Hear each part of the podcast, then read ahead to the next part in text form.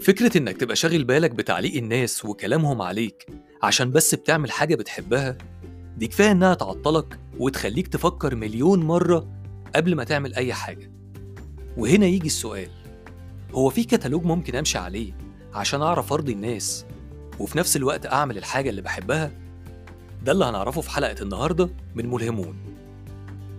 في الموسم السادس من برنامج المواهب Arabs Got Talent كان من ضمن المتسابقين شاب موهبته الغنى، طلع يغني لأم كلثوم، وكان واضح جدا من رد فعل الناس ولجنة التحكيم قد إيه هم مبهورين من صوته، وكانت النتيجة فعلا إنه تأهل للمرحلة اللي بعدها.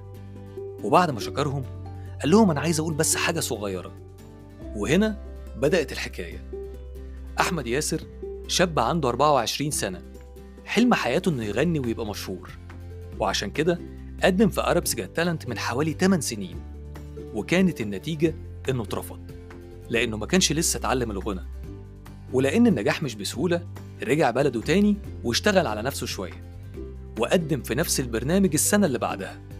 النتيجة كانت إنه برضه اترفض، بس المرة دي قالوا له ما تجيش هنا تاني وسيبك بقى من الغنى، لأنك لو جيت بالشكل ده برضه هنقولك لأ. عايز أقولك إن الشاب ده وقتها كان مادة خام للتريقة بسبب إن صوته فعلا كان وحش، وطبعا رجع بلده بس والدنيا كلها بتضحك عليه. طبعا أي شاب في مكانه بعد كمية الإحباطات دي، ده غير كمية التريقة اللي أكيد أخدها من الناس اللي حواليه، كان قدامه حل من الاتنين،